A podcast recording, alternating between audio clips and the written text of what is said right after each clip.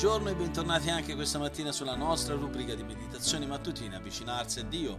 Come di consueto sono qui con voi Gianluca Pollutri, pastore della Chiesa Biblica di Firenze e conduttore di questo podcast, con il quale ancora una volta vi invito a considerare questa domanda. Come possiamo avvicinarci a Dio? Ci avviciniamo a Dio tramite una meditazione quotidiana per l'approfondimento della nostra fede che facciamo andando con la nostra mente e con il nostro cuore alla parola di Dio per studiarla nella semplicità, ma nello stesso tempo gustare la profondità dei suoi insegnamenti, per vivere una vita che realmente è benedetta. Oggi voglio considerare insieme a voi questa tematica meravigliosa, sperare in Dio. In 1 Corinzi 13, 7, eh, Paolo ci ricorda questo aspetto di, eh, dell'amore, di una caratteristica dell'amore, che l'amore spera ogni cosa. L'amore, in altre parole, si rifiuta di considerare i nostri fallimenti, il fallimento umano, come un fallimento definitivo. E ve lo voglio spiegare questo concetto. Non c'è uh, fallimento umano che possa essere definitivo finché c'è vita, perché in Dio c'è sempre speranza. Anche quando la fede vacilla, ricordatevi questo, la speranza è l'ultima a morire perché viene in soccorso. Quando la nostra speranza in Dio eh, diventa come quella corda lunga che ci tiene legati alla sovranità e alla potenza di Dio. L'Apostolo Pietro ha scritto ai credenti che stavano attraversando delle prove molto dure e le voleva incoraggiare e li esortava pensando proprio a questo. Eh, Pietro dice nella sua prima epistola al capitolo 1, versetto 3, benedetto sia il Dio e Padre del nostro Signore Gesù Cristo che nella sua grande misericordia ci ha fatti rinascere a una speranza viva. Mediante che cosa? Mediante la risurrezione di Gesù Cristo dai morti. Finché vita c'è speranza e la cosa bella è che Cristo ha sconfitto anche la morte. La nostra speranza è una speranza viva perché il nostro Dio è un Dio dei viventi. Non importa quanto possa essere cupa o difficile la tua situazione. Dio è all'opera in mezzo a quelle circostanze per realizzare i suoi propositi meravigliosi per te se sei un figlio di Dio.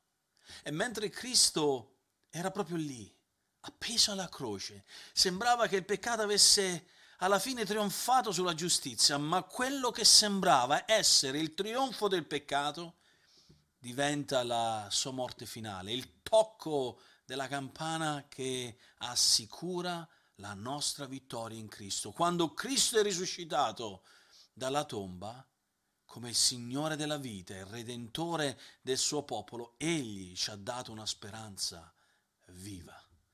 Ora dice sempre l'Apostolo Paolo a Romani capitolo 8 versetto 11, eh, queste parole ci ricordano proprio un aspetto molto importante, eh, che colui che ha risuscitato Cristo dai morti vivificherà anche i vostri corpi mortali per mezzo dello Spirito Santo, per mezzo del suo Spirito che abita in voi, riferendosi a coloro che erano nati di nuovo, che avevano sperimentato la grazia di Dio. Vedete, le prove della vita e la morte eh, non hanno alcun potere su coloro che appartengono a Dio. Anzi, ti avvicinano sempre di più a Cristo. Eh, quando serviamo la Chiesa, quando serviamo gli uni gli altri, quando ci mettiamo a servire con amore le persone che Dio ha messo al nostro fianco, la speranza ti dà quella fiducia che finché c'è vita, anche il fallimento più brutto e più difficile che l'uomo possa sperimentare non è mai definitivo. Dio ha rifiutato di accettare i fallimenti di Israele, infatti ha mandato il suo unigenito figliuolo per morire per quelle persone che lo crocifiggevano. Gesù ha rifiutato di accettare il fallimento di Pietro e Paolo ha rifiutato di accettare la disubbidienza, i fallimenti dei credenti nella città di Corinto.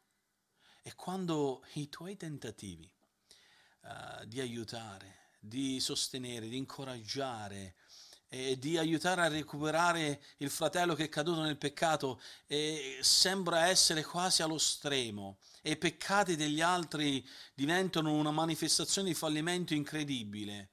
E le tue giuste aspettative sono andate in frantumi, ricordati che c'è sempre speranza. Dice appunto il Signore non arrenderti, perché Dio può ancora operare per il bene di coloro che appartengono a Lui. E per quello voglio darti alcuni suggerimenti applicativi per mezzo di un'illustrazione.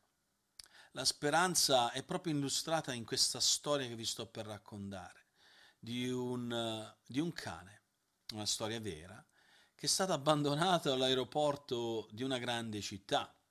E questo cane è rimasto lì in quell'aeroporto per cinque anni aspettando il ritorno del suo padrone. Non sappiamo che cosa è successo al suo padrone, ma quel cane rimase fedele aspettando con speranza il ritorno del suo padrone. Le persone all'aeroporto gli portavano da mangiare, gli portavano da bere, si prendevano cura di quel piccolo cane, ma lui si rifiutò di cambiare padrone, si rifiutò di lasciare il punto in cui vide per l'ultima volta il suo padrone. Se l'amore di un cane per il suo padrone può produrre un tale tipo di speranza, quanto più il nostro amore per Dio, il nostro amore per il nostro Signore Gesù Cristo dovrebbe mantenerci attaccati con fedeltà a, compiere, ad operare nella sfera dove Dio ci ha messo, fidandoci che un giorno il Signore ci porterà con sé, o nella nostra morte, oppure il Signore tornerà per rapirci e portarci con Lui in gloria. Questo è qualcosa che ci deve portare ad avere una speranza che è più che mai duratura. E questa è la tua speranza? Segui le orme di questo cane che aspettava fedelmente il ritorno del suo padrone? Per quello voglio darvi anche dei suggerimenti per come pregare oggi. Loda Dio per la sua sovranità, lodalo per la sua potenza, infinita maestà e per la speranza che è radicata nel suo carattere e che è radicata in Cristo e che questa speranza non sarà mai, ma mai delusa, perché Cristo tornerà per portarci in gloria con Lui. Per quello lodalo, ringrazialo e magnifica il nome di Dio. E per il tuo approfondimento, leggi il Salmo 42, prendi nota di come il salmista ha messo in relazione le circostanze angosciose angoscianti della sua vita con la sua speranza in Dio. Oggi abbiamo considerato l'amore, l'amore, quell'aspetto dell'amore che si rifiuta di considerare il fallimento umano come definitivo, ma anzi l'amore spera fino all'ultimo in Dio che può compiere le opere potenti che solo Lui sa fare. Che Dio ci benedica in questo anche oggi.